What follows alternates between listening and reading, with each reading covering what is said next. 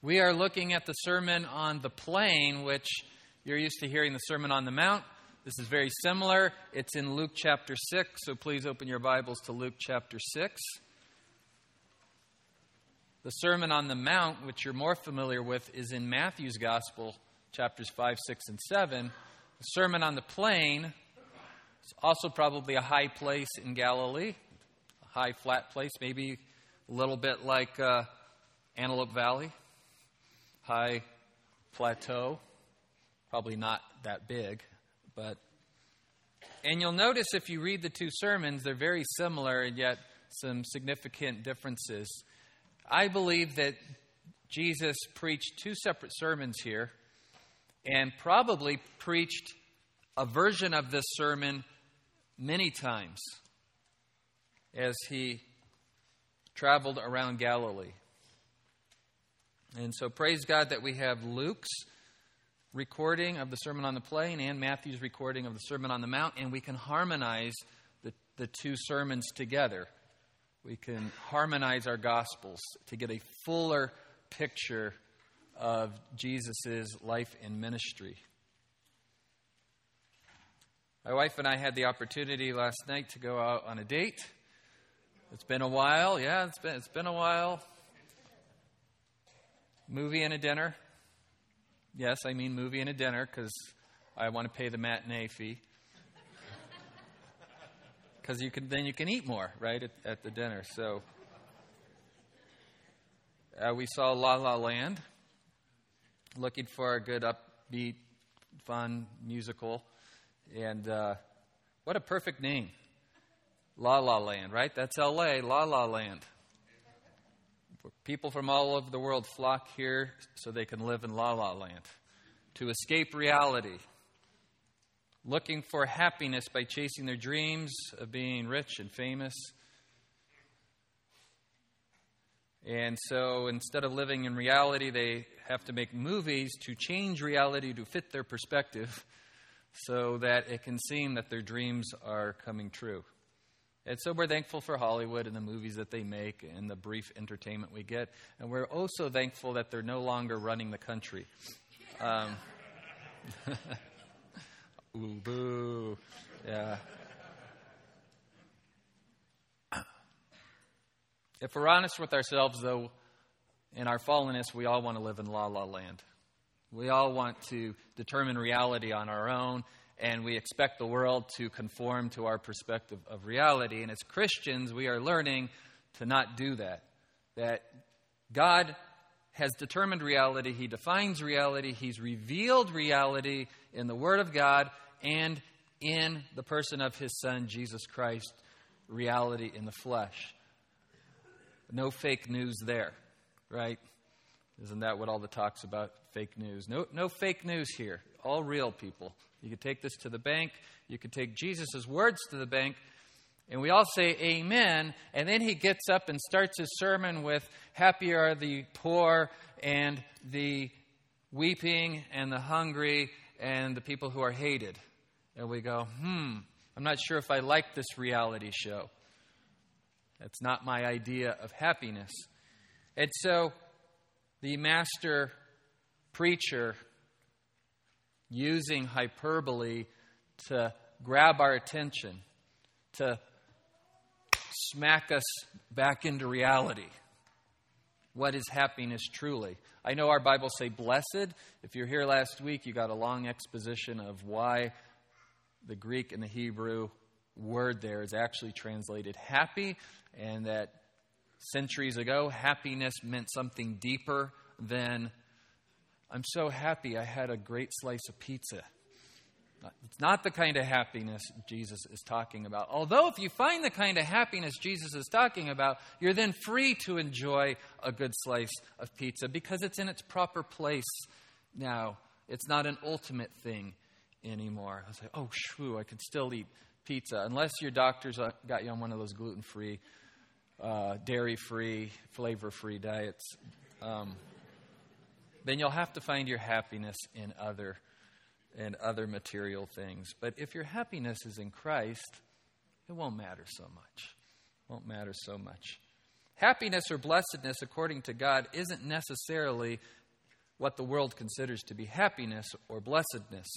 In fact, many people who appear to be happily blessed by God in this world because of their wealth and social status may actually find out when trials hit, or sadly in the next life when it's too late, that their happiness was built on a foundation of sand. And that's how Jesus will end the Sermon on the Plain and the Sermon on the Mount, the whole story about the two builders one who built his house, his life, on the words of Jesus, and one who built his house on a different foundation. And it's not some kind of existential build your life on Jesus, like, ooh, that sounds deep.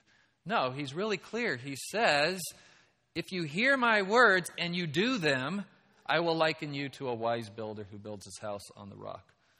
And so he's talking about trust and faith and obedience here. That leads to the happy life. Listen to the guy who's been to heaven and created the heavens and the earth. He knows. He created you. He knows you want to be happy. He's not trying to make you unhappy. He just knows that you are seeking happiness in all the wrong places. So trust this man who loves you so much he would give his life for you. That even though the words he's saying might at first seem offensive and wrong and almost cruel, really, the happy people are hungry and weeping and poor and are hated. Uh, if that's happiness, I don't want it. Now, l- listen to what he has to say. The beginning of the sermon is meant to arrest your attention, to get you out of your agenda and listen to his agenda, the right agenda. There are people in this world who have everything the world says should bring happiness. And I think the lady on the video would probably say she, she had everything. And even from a Christian perspective, she had everything. And you don't know if you're truly happy because of Jesus or your things until you lose your things. And I wish there was some other way, but there's just, there isn't. And so James says, Count it all joy, brothers, when you encounter various trials, because it leads to perseverance. How do I know I really am counting on Jesus for my happiness? Because most of the people in this room, I know some are, are struggling financially, some are struggling with health issues, some are struggling with um, relationship issues. But For the most part, we're very materially blessed people. We know that. So, how do we know that our happiness is rooted and grounded in Christ and not in our circumstances and our things? The only way we'll know is if trials creep into our life. Now, that doesn't mean you run out and become destitute and starving and friendless and weeping all the time to be happy. The monastic lifestyle does not lead to happiness. Martin Luther discovered that the hard way. But it's intended to get us to reconsider the path to happiness. There are people who have nothing this world says is required to bring happiness, and they're some of the happiest people you ever meet. Of course, we also know some people who don't have the things of this world and are miserable because they think I can't be happy until I have the things of this world. And then there's this fourth category, which most of us fall into. We have a lot of the things of this world that are supposed to bring happiness, and yet, because we know we have Jesus, we're free to enjoy those things in the right way. At least we'd all like to think we're in that category. I mean, really, if I had to choose one of the four categories, I'll take happy in Jesus and materially blessed. Come on, be honest. That's the category you'd like to be in as well. And so sometimes I like I got to make sure I'm happy in Jesus so he doesn't have to take all this stuff away from me to show me where I'm truly happy. And now you're living in fear of losing these things. And that's not going to bring happiness at all, just anxiety and discontent. You know, when life's going so well, sometimes you're like, the, other shoe's got to drop. Like, things can't be this good for this long. And you start not being able to enjoy the things God has given you because you're waiting for the big test to come. Maybe the test is just being content in praising God and giving thanks for what you have and sharing it and being generous. Jesus says that these last two kinds of people are the only ones who are truly happy because they've put Jesus first in their life. And it's not Jesus and then a close second is all your stuff. It's like there really isn't a second. It should be a whole different category, a whole different list. Jesus and then a list of all the gravy.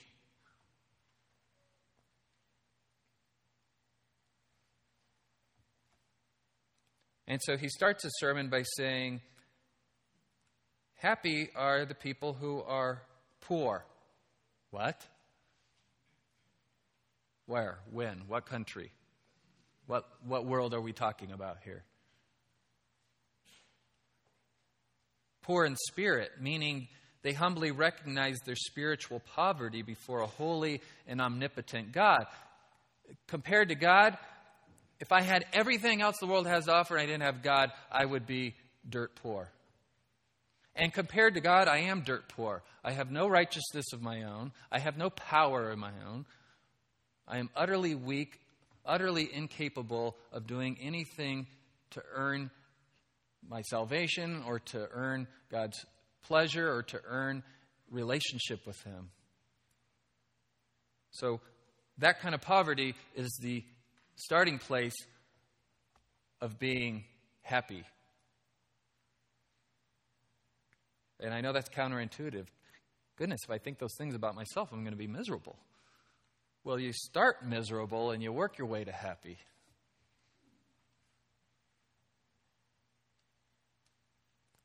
They find happiness in the fact that God gives grace to the humble and has promised to make believers spiritually wealthy beyond our wildest imagination, spiritually wealthy.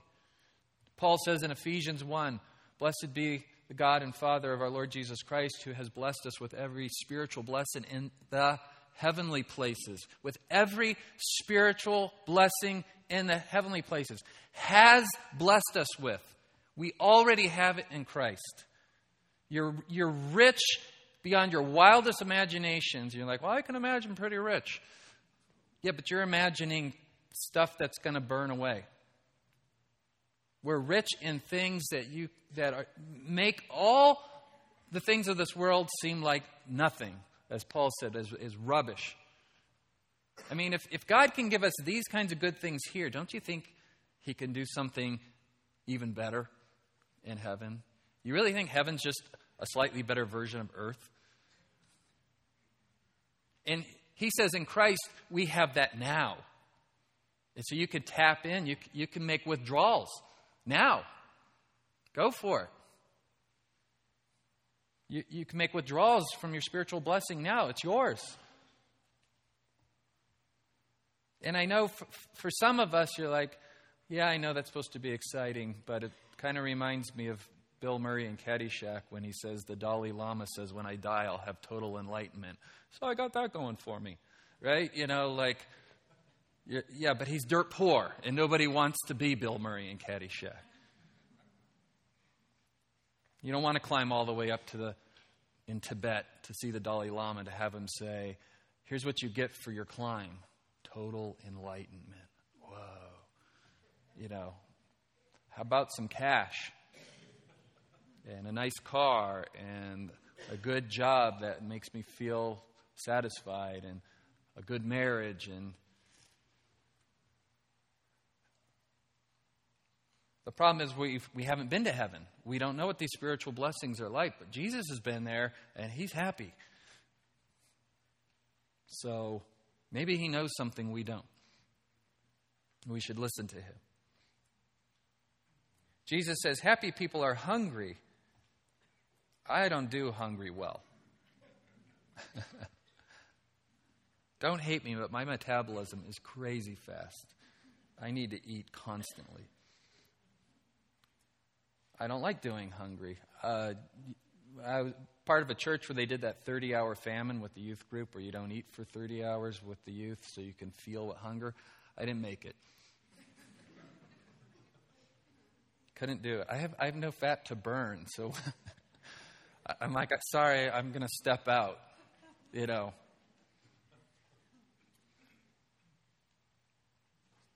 So, how could hungry people be happy. That seems so cruel. Are you really going to go to a third world country where someone's dying of malnutrition and say, You should be the happiest people on the. No, that's not what he means. And Matthew's sermon says, Happy are those who hunger for righteousness. I just, I want God and I can't have him because I'm unrighteous. And I can't muster up enough righteousness of my own. I'm hungering for righteousness. I'm so tired of my sin. I'm so tired of failing. Aren't you tired of your sin? Aren't you tired of failing? Aren't you hungering for righteousness? Aren't you hungering for the day you can worship God rightly without yourself getting in the way? I mean, sometimes for a fleeting moment, I have a great moment of worship, and then something in my mind says, Wow, you're a really good worshiper. What? What? How did that get in there? I'm trying to do a good deed for someone, and for maybe five seconds, I'm doing something selfless, and then I'm like, what a great person. Look at me. I ruined it. Is this resonating with you? Are you tired of this? Are you hungering for righteousness? Happy people find happiness in the fact that Jesus is giving us his perfect righteousness. Happy people weep. We're not talking about tears of laughter and joy.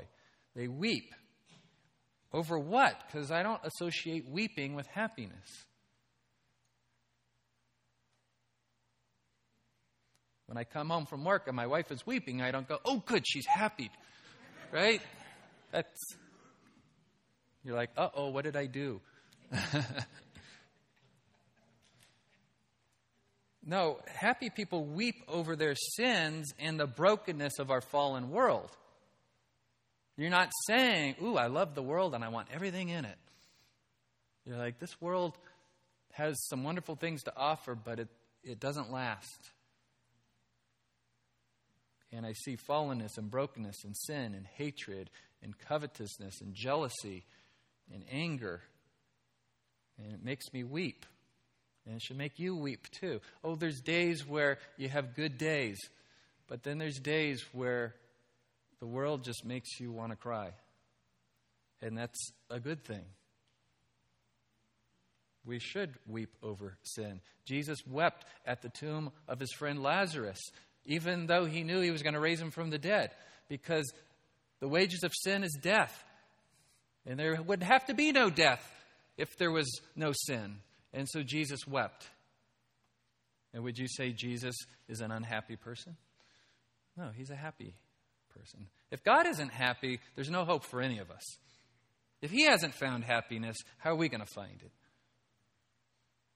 if this is the first time you've ever heard a, a preacher say, God is happy, I'm sorry for you. I don't know who told you he wasn't happy. Oh, he's not happy with our sin.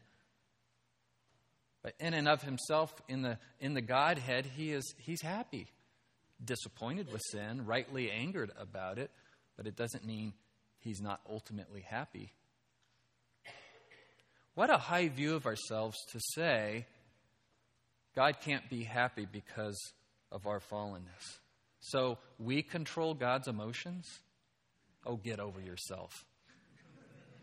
He can manage to be happy aside from us. I'm just glad he didn't just throw us aside and say, I'm done with these people. I'm going to go be happy.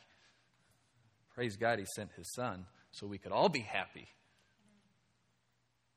Happy people are hated and ostracized, Jesus says. What? I know some people wear hatred as a badge of honor. You're sick and you need help. Most of us want to be loved and accepted and have friends. And Jesus says, truly happy people are hated and ostracized for the sake of Jesus. If you love Jesus and the world can't stand you, that's on them. You keep being a Jesus freak. Not a freak. That doesn't get you any credit in heaven. If, if, if, if you need an attitude adjustment, if you're a jerk and people hate you for it, repent. But if people reject you because of your love for Jesus, then you can still be happy. You can grieve for the world. Wow, how sad for them. And we see that in our culture, right? The anger of unbelievers today is crazy. We haven't seen this kind of anger in our country for a long time. Hatred towards Christians. And they don't want you to be happy, and they're going to do whatever they can to make you unhappy. They're going to sue you and mock you and, and scorn your faith.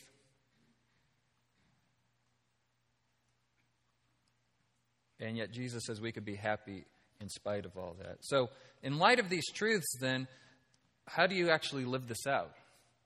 How, how do, you, how do you do this thing? So, Jesus is going to get real practical here. We're going to give you a, a, a list here. All right? Luke 6:27 Jesus says, "But I say to you who hear, so those who are listening and believe, not just who can hear because your ears work, who hear because you have faith in Jesus. Love your enemies. Ooh, boy, he started with a hard one, right? Couldn't we have worked our way up to that one? Love your enemies. Do good to those who hate you. Bless those who curse you. Pray for those who mistreat you. Happy Christians learn to love their enemies and pray for their salvation. In the immediate context, enemies are unbelievers. Remember that Romans 5 tells us that before we put our faith in Christ, we were what? Enemies of God. But God demonstrates his own love for us in that while we were still enemies, sinners, Christ died for us. And so you can love your enemies because Jesus, through no merit of your own, moved you from the category of enemy to friend. And so you can have compassion and pity on those who are enemies of God. Now, I think we can also broaden the definition of enemy to anyone who is currently acting like an unbeliever in your life. Because when we sin, isn't that what we're doing? We're acting like unbelievers. And so we could take this teaching and say, yeah, when, when, when my friend or my spouse or my children or someone really said something really hurtful, I can love my enemy. Now, be careful here. I got a huge warning for you. Huge warning. Fallen human nature tempts us to think of everyone else as the enemy and ourselves as the victim. For some of you, this is a, a super difficult temptation. Everyone's the enemy, everyone's out to get you, everyone's the problem. And you hear these words from Jesus, and you're like, Jesus finally gets me. It's us against the world. If you're surrounded by believers, and I believe this church is filled with wonderful, humble, not perfect, but humble people walking with the Lord, if there's lots of people who you consider to be your enemy here, it's probably you. It's probably you. You need to look in the mirror and see what is going on that is making you so hard for other people to be around. It's okay the Lord will show you, and He'll be gentle, but He'll be honest, and He'll give you the grace to change. And people here will give you grace too, because they know they need grace too. So be careful that you don't automatically label everyone around you an enemy just because they don't meet your expectations or agree with all your ideas. That's not what an enemy is. Do you really want to think of your spouse or your neighbor or your, your children as your perpetual enemy? You really think that's going to bring happiness? I know it makes you feel vindicated and justified, but it won't make you happy. And Jesus, I guarantee, isn't pleased with that attitude. You don't want to be thought of as an enemy, do you? In fact, there's no worse feeling than somebody who accuses you of being their enemy, judging your heart. I, I, I, don't, I don't hate you. I didn't hurt you. I didn't mean to hurt you. Very easy to level accusations against people and make them your enemy because they committed what you thought was a sin of omission. You say, Well, what did I do? Well, it's not what you did, it's what you didn't do. Oh, goodness, if I'm going to be held at fault for everything I didn't do, I'm in trouble. I'll, I'll never live up to anybody's standards in that regard. Number two, happy Christians learn not to hold grudges over personal offenses. Happy Christians learn not to hold grudges over personal offenses. Jesus says, Whoever hits you on the cheek, offer him the other also. That's hard to do. And whoever takes away your coat, do not withhold your shirt from him either. Okay, what's going on here? Should we let people beat us up? Should we let people steal from us? No, that would violate other portions of Scripture. What's the point here? When you're publicly dishonored and you feel the burning starting and the I need to get even and Jesus says it's not worth it. And if you're a believer in Christ, eventually someone's going to treat you the way Jesus was treated. And he was mocked and he was scorned and he was kicked out of the synagogue. And what they would to do when you were kicked out of the synagogue is publicly slap you across the face. And in an honor shame culture, Jesus saying turn the other cheek almost seems impossible. Not so much for us because, you know, there's still enough Christianity in our culture that we understand some humility and I can walk away from it. But even then, it's hard to. And in a post Christian culture that we're living in, where puffing up your chest and getting in someone's face and getting even is the rule of the day, this is really hard teaching. Really? Turn the other cheek? Allow myself to be insulted again? It's on them, not on you. That's what Jesus is saying here. They have to answer to God. If you're being insulted and you're living humbly and following Jesus and living according to his, his teachings, and you get insulted or mocked, what are you going to do? Repay evil with evil? Get bitter and angry? Do you know any happy, bitter people? It never works out well. And it certainly doesn't adorn the gospel. The, the world's filled with bitterness and wanting to get even. So if we're going to act that way as Christians, what's going to draw people to Christ?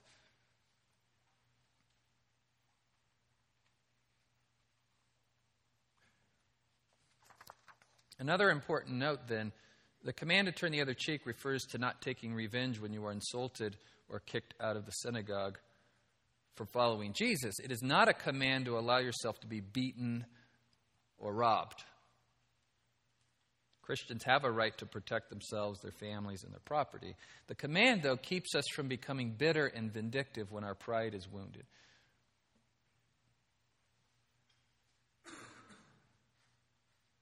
You think about gang violence and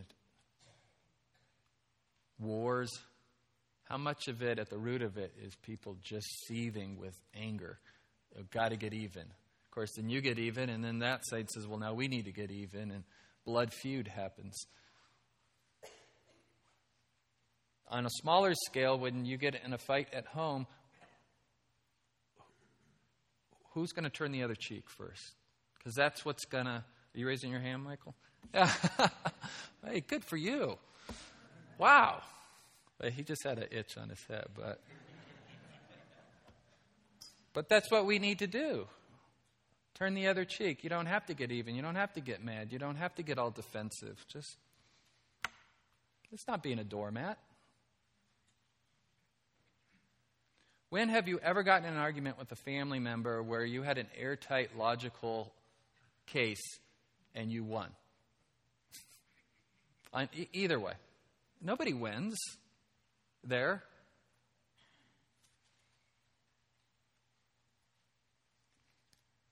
Third, happy Christians hold on to their possessions lightly. Jesus says, Give to everyone who asks of you, and whoever takes away what is yours, do not demand it back. Treat others the same way you want them to treat you. Give to everyone who asks of you, and whoever takes away what is yours, do not demand it back. Again, another important note here. He is not saying that Christians can't make reasonable and lawful efforts to reclaim your stolen property. We, Jesus is not advocating lawlessness. What he is advocating is that Christians should be generous and patient and not hold on to their possessions so tightly. And, you know, I left the garage door open and my $20 shovel's missing. What are you going to be angry and bitter for the next year or two over a shovel? The thief just stole way more than your shovel. You let him steal your happiness. What, you're going to be Sherlock Holmes, you're going to go on Facebook, and you're not going to rest until you get your shovel back. You're not going to loan anything to anyone because you may not get it back, and, and we know that happens. So every time you see them at church, you're just like, mm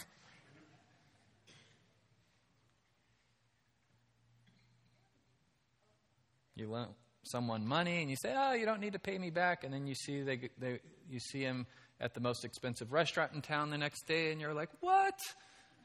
I thought you were going to use this for clothing or." Let it go. It's God's money. If they're using it unwisely, that's between them and the Lord. Now, it doesn't mean that we shouldn't ever be discerning. When our deacons help people in the community, we have to have certain rules. Otherwise, they'll just keep coming for another handout, another handout, another handout. So it's just the idea that there's more important things in this universe than your stuff. And if somebody defrauds you, leave room for God to avenge. God has a much better way of avenging than you do. He'll get the timing right, he'll get the circumstances right, and he'll teach the other person a lesson through it. You're just doing it to get even. And because you're seething inside that somebody got away with something. Let me tell you a story, a personal story about a time I was just seething made me cry the first service. I'll probably cry again, so bear with me. When we first moved to Tehachapi here moved into our rental house, Ella, who was four at the time, stuck a key in an electrical outlet. And uh, it was on a Sunday, so I was at church, and Jennifer couldn't get a hold of me. And we end up at Tehachapi Hospital, and the doctor's afraid she's got internal electrical burns and so he wants to transport her down to the Sherman Oaks Burn Center. Now, I, I'm no doctor, but I did work in the medical field. I was an EMT. I'm like, she looks fine. She's happy. She's smiling. She's drinking water. She's passing fluids. She's hungry. She wanted a granola bar. They started an IV on her. I'm like, okay, you guys are the experts. And so An hour later, they get her into the ambulance, and I get in my little Saturn. So I'll meet you down in Sherman Oaks. We used to live down there, so I knew where it was. In fact, as an EMT, I probably delivered people to that hospital before. And somehow I beat the ambulance there. it was dark, and this trauma team's waiting. And finally, in comes Ella sitting on the gurney. And they're like, Where's the burn victim? And this is it. And they're like, That's electrical soot. And they wiped it off with peroxide and sent us home. And we're like, Wow. It's like two in the morning now, and you know. And at first you're like, Whatever. I'm glad she's okay. And then the bills come. And that's not funny. You know how much a ambulance bill is to go to Sherman Oaks? Three grand, three thousand dollars. I mean, that kind of bill would just sink our family at at that time when we first got here to the church. And uh, I'm like, what took you guys so long? And Jennifer says, well, I had to go to the bathroom, so they stopped at the In N Out burger. And I'm like, they let her go to the bathroom at In N Out? Well, actually, no, because her IV pole wouldn't fit in there, so they just had her pee in the bushes outside the ambulance. So I paid $3,000 for a non trauma transport, and to add insult to injury, you made my daughter pee in the bushes, which I'm not here to insult the ambulance company. I won't even tell you the name of it, but I know there's only one.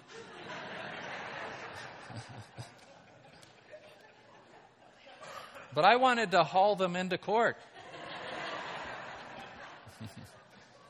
I was mad. And so I called them up and I said, I am not paying this bill. They said, But we transported your daughter. You have to pay the bill.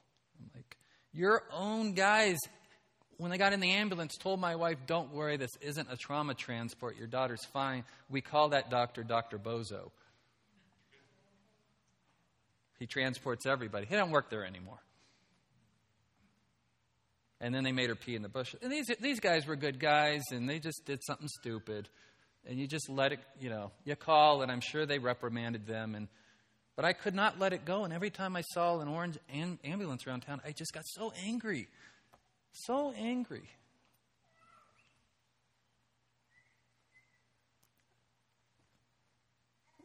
I called them and said, I'm not paying this bill, and this is what happened. And the, and the, operator said, Excuse me? They made her do what? Can you hold? And next thing you know, I'm talking to the vice president. And he, he's mortified. And he's like, I'm going to get to the bottom of this. I'm like, Yes, you will. And I get a call back the next day, not from the vice president or the president, who apparently was too busy mayoring.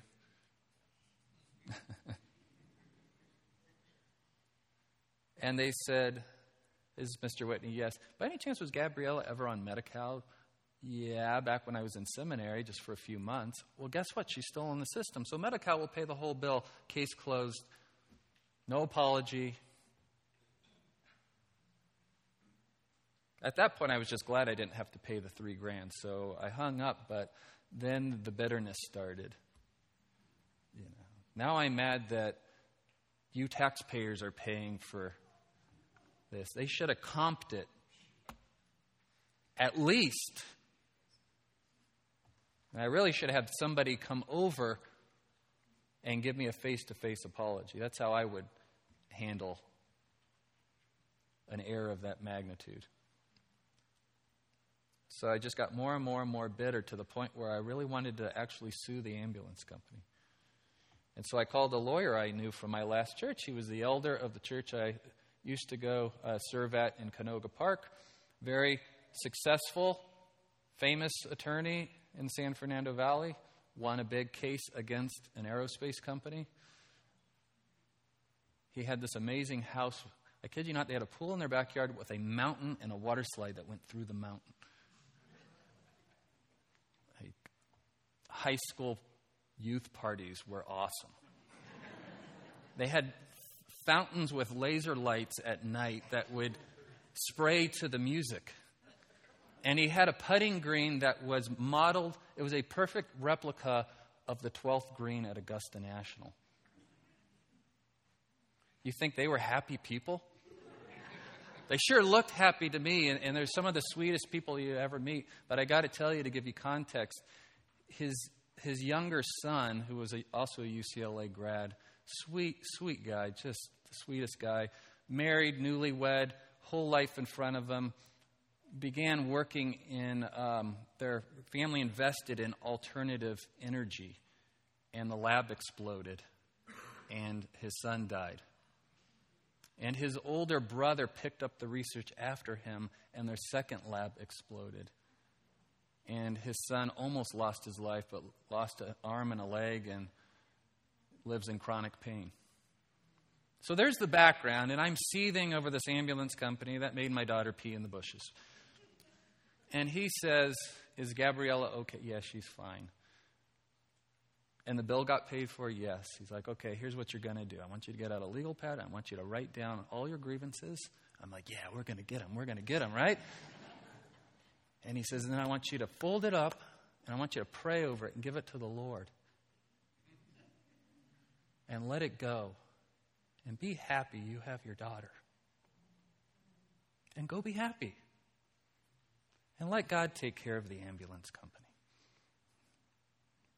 Like, really? That's what a lawyer's telling me to do? Yeah, a lawyer who loves Jesus. There are some. wow. And it changed everything immediately. It, all the bitterness, gone. I don't know why I'd gotten so upset.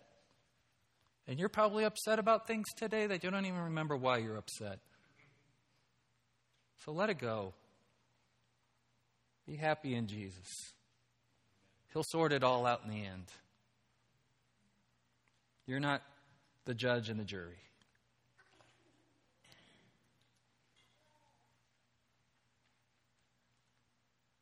When we look at the Sermon on the Mount in Matthew, Matthew talks to us, tells us what Jesus taught about possessions. Do not store up for yourselves treasures on earth where moth and rust destroy and where thieves break in and steal, but store up for yourselves treasures in heaven where moth and rust do not destroy and where thieves do not break in and steal. What are treasures in heaven? The joy of your salvation, that can't be taken from you. These spiritual blessings in the heavenly places, friends that you've won for Christ won't that be exciting to meet people you led to the Lord, people you prayed for, and you never found out what happened, and, and you'll meet them? And that's treasure in heaven. Good deeds you've done in the name of Christ. Happy people serve and they give and they evangelize and they disciple and they pray and they teach. And they're storing up treasure in heaven. Paul tells us that as believers, we'll find out at a different judgment seat of Christ, not the judgment of whether or not you're going to heaven or not. That's been taken care of on the cross, but there's a second judgment seat called the Bema seat. And the Lord will judge all of our words and all of our deeds. And there's some kind of secondary reward waiting for us for our diligence. I don't know what they are. And in compared to the primary reward, getting Jesus, it's all gravy. And yet, that's treasure in heaven. And when he tries all of our deeds and words by fire, the wood, hay, and stubble is going to burn away, but what's going to remain? Our prayers and our evangelism and our discipleship and our service and our praise and our adoration of Christ. These are the things that will stay. And then Jesus tells us to be careful here because our eyes don't work so well. Our eyes don't work so well. We don't perceive the world the right way we don't perceive our hearts the right way. He says the eye is the lamp of the body. And then, so then, if your eye is clear, then your whole body will be full of light. But if your eye is bad, and because of our fallenness, we're all coming in this world with bad eyes, your whole body will be actually full of darkness, but you'll think it's light. So then, if the light that you think is light in your body is actual darkness, how great is that darkness? Because who here doesn't think they have a whole lot of light? I'm a good person. I do good things. I'm unselfish.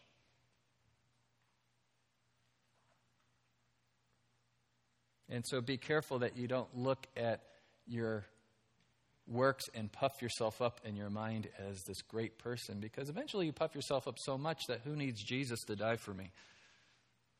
I know I'm not supposed to say that, but if in your heart of hearts that's what you're believing, be careful. Look at all this light in me. No, your, your eye's not working right. He says, No one can serve two masters, for either he will hate the one and love the other, or he will be devoted to the one and despise the other. You cannot serve God and money. Cannot serve God and money. Can't have two masters. You can serve God and have money. And there's a big difference, and it's hard to tell sometimes. I've never had tons of money, and I think it's because I probably couldn't handle it. And some people can handle a lot of money and they use it wisely for the kingdom. And I haven't known abject poverty either. Like the psalmist, or in the Proverbs, I should say, I'm glad that God kind of keeps me in that sweet spot. Not so poor that I'm tempted to covet, but not so rich that I'm tempted to make money my God.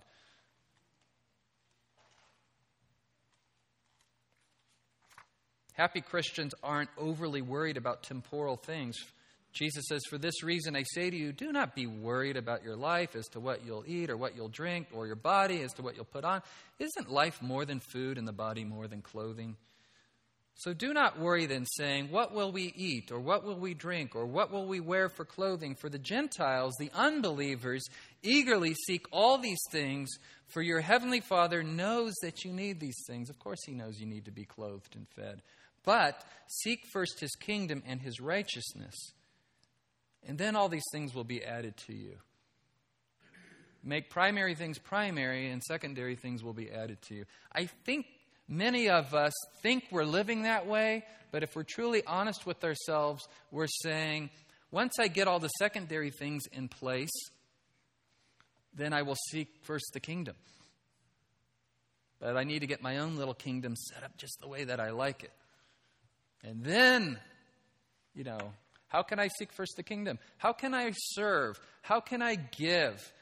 How can I put money in the offering plate? 10, 10% seems so unattainable.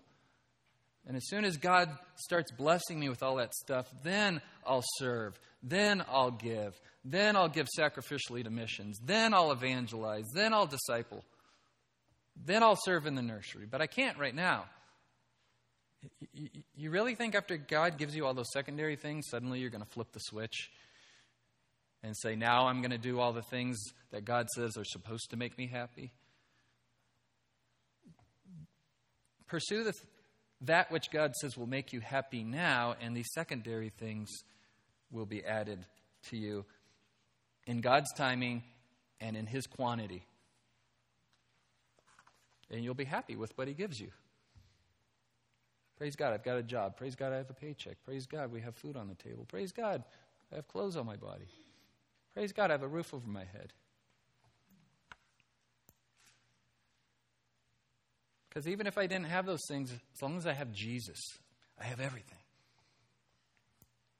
Happy Christians observe the golden rule. Treat others the same way you want them to treat you. I'm back in Luke now, Luke 6:31. If you love those who love you, what credit is that to you? For even sinners love those who love them. If you do good to those who do good to you, what credit is that to you? For even sinners do the same. Hey, the, the, the world knows scratch my back and I'll scratch yours. How is that going to bring glory to God? How is that going to compel anyone to follow Jesus? In fact, all the other religions of the world teach do not do the harm to others, the harm that you don't want done to you. Only Christianity teaches actively do unto others the things you want done to you.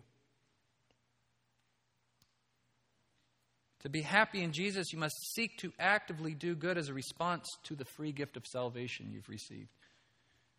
Just trying not to do evil to anyone is not the path to happiness and blessing. Look, you don't mess with me, I won't mess with you. Maybe some of your relationships have gotten to that point where you're just living in the same house and it's like, look, you don't touch my stuff, I won't touch yours. You don't yell at me, I won't yell at you. You don't get angry with me, I won't get angry. Well, now that's a marriage or relationship. That's a blessing to God and that the world would want. So don't settle for that. Don't settle for that. Do unto the other person what you would want them to do for you. Happy Christians are living for a greater reward. But love your enemies and do good and lend, expecting nothing in return. And your reward will be great, and you will be sons of the Most High, for he himself is kind to ungrateful and evil men. This isn't saying you can't be a banker and loan money. But again, it's a general principle. If you're only loving people to manipulate them to get back from them what you're looking for, then there's no, there's no reward there. The reward he's talking about is not that you'll earn the title sons of the Most High. When we put our faith in Christ, we're already called children of God. But as children of God, we know we don't need anything in return from others. We've got God. The reward we're looking for is for someone to respond to our kindness and our love in a way that draws them to Christ. That they're so confused about this kind of love that they've never experienced before. This supernatural love that can only be explained by a supernatural God. Who lives like? That's what Christians ought to look like. That would be compelling to the world. That's the reward we're looking for is not everyone will respond positively, but some will. But I guarantee if, if you're unhappy and you're bitter with the world, you're not going to get anyone respond to the gospel. Why would they want unhappiness and bitterness?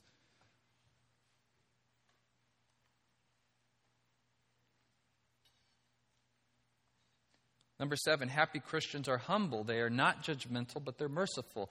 Be merciful just as your Father is merciful, and do not judge, and you will not be judged, and do not condemn, and you will not be condemned. Pardon, and you will be pardoned.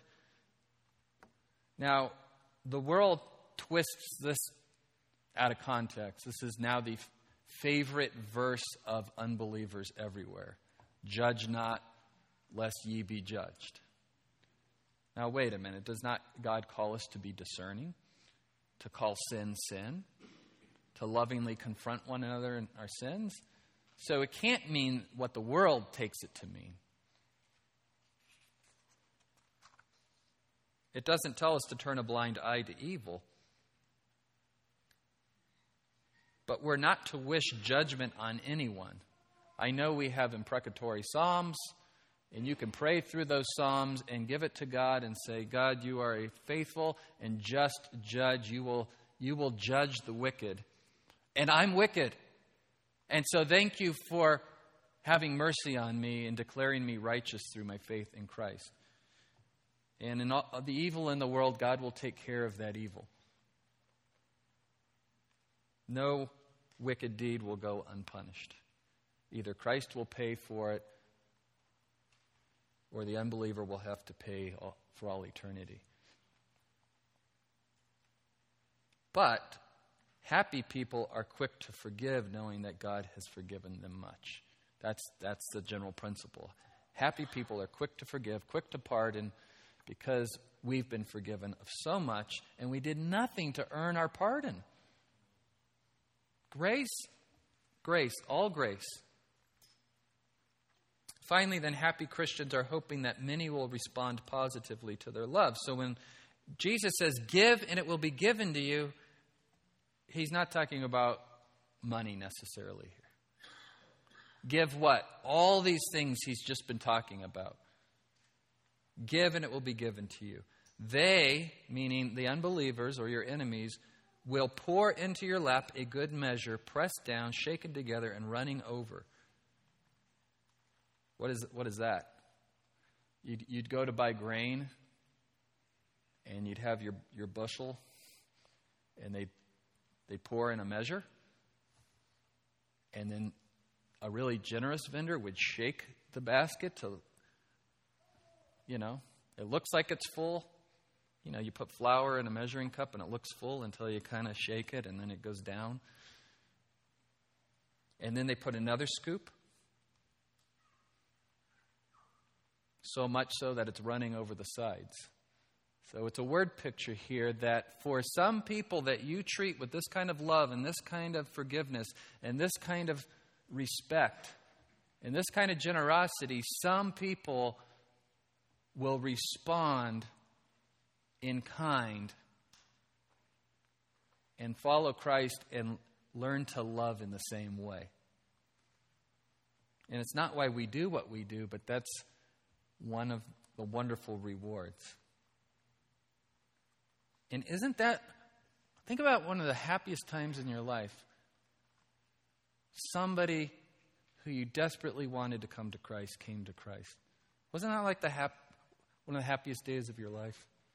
Doesn't the Bible say that when one sinner repents, there's a celebration in heaven? You, you want to know what makes God happy? It's so invest into seeing people come to know Christ by living a life that is so compelling and so different than the world that people can't help but be like, Where did you get this happiness? Let me tell you about my Savior.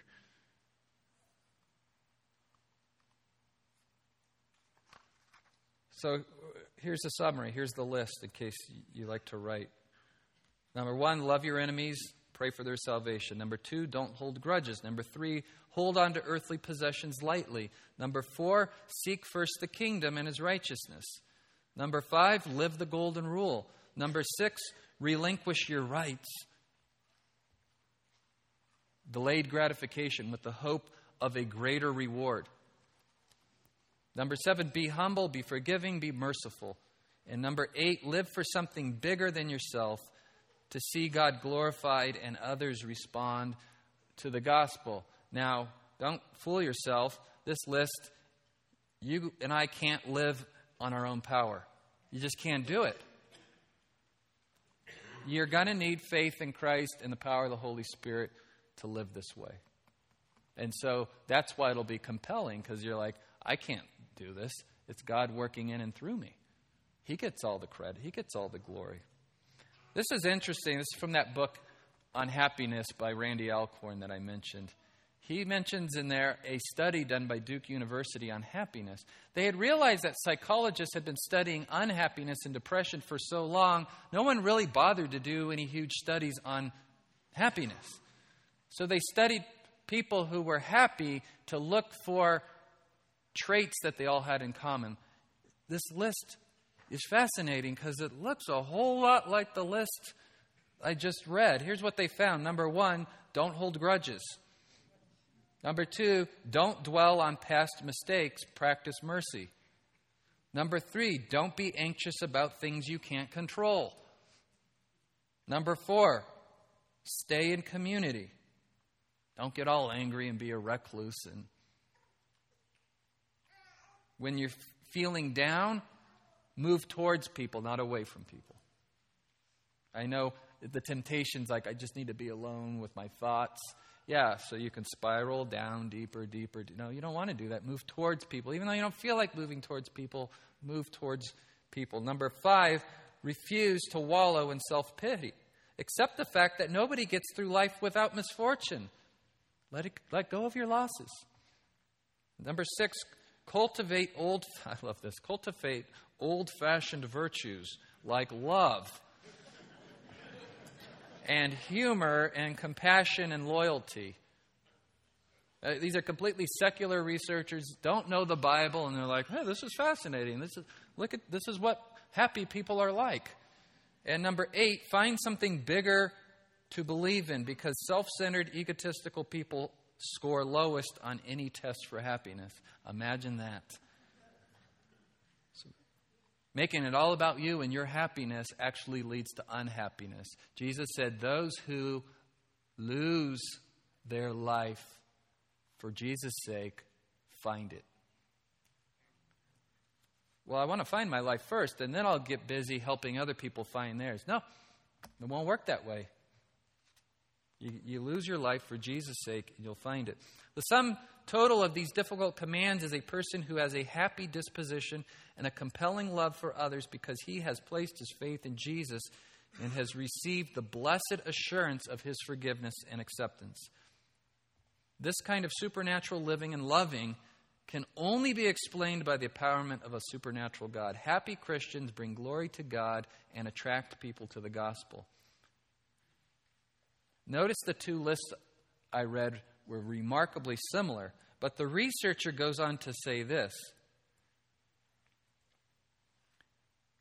Sonja, and I can't say her last name, it's like Lyubomirsky.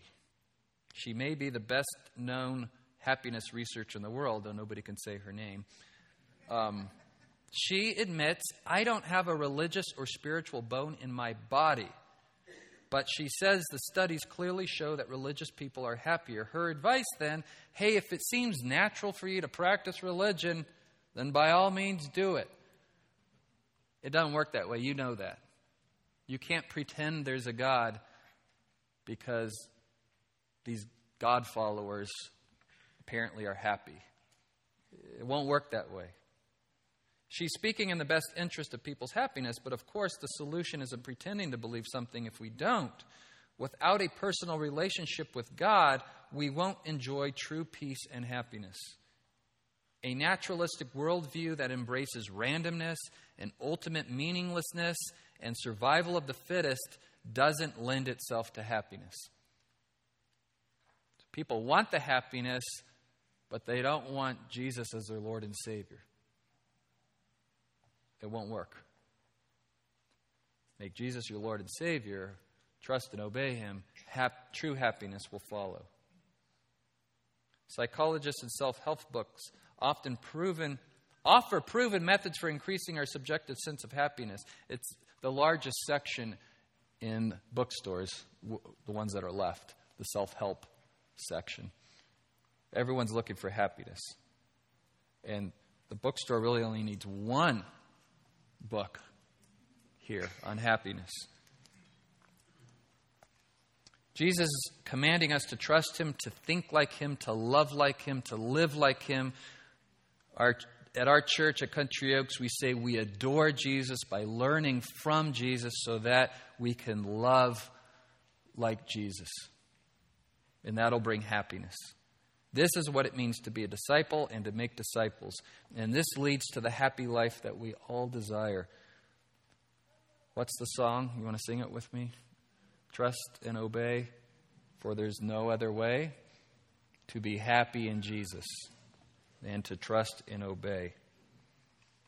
Psalm 32 1 Happy are those whose lawless deeds are covered, whose sins are forgiven. Psalm 144 15 Happy are those whose God is the Lord. Amen. You're dismissed.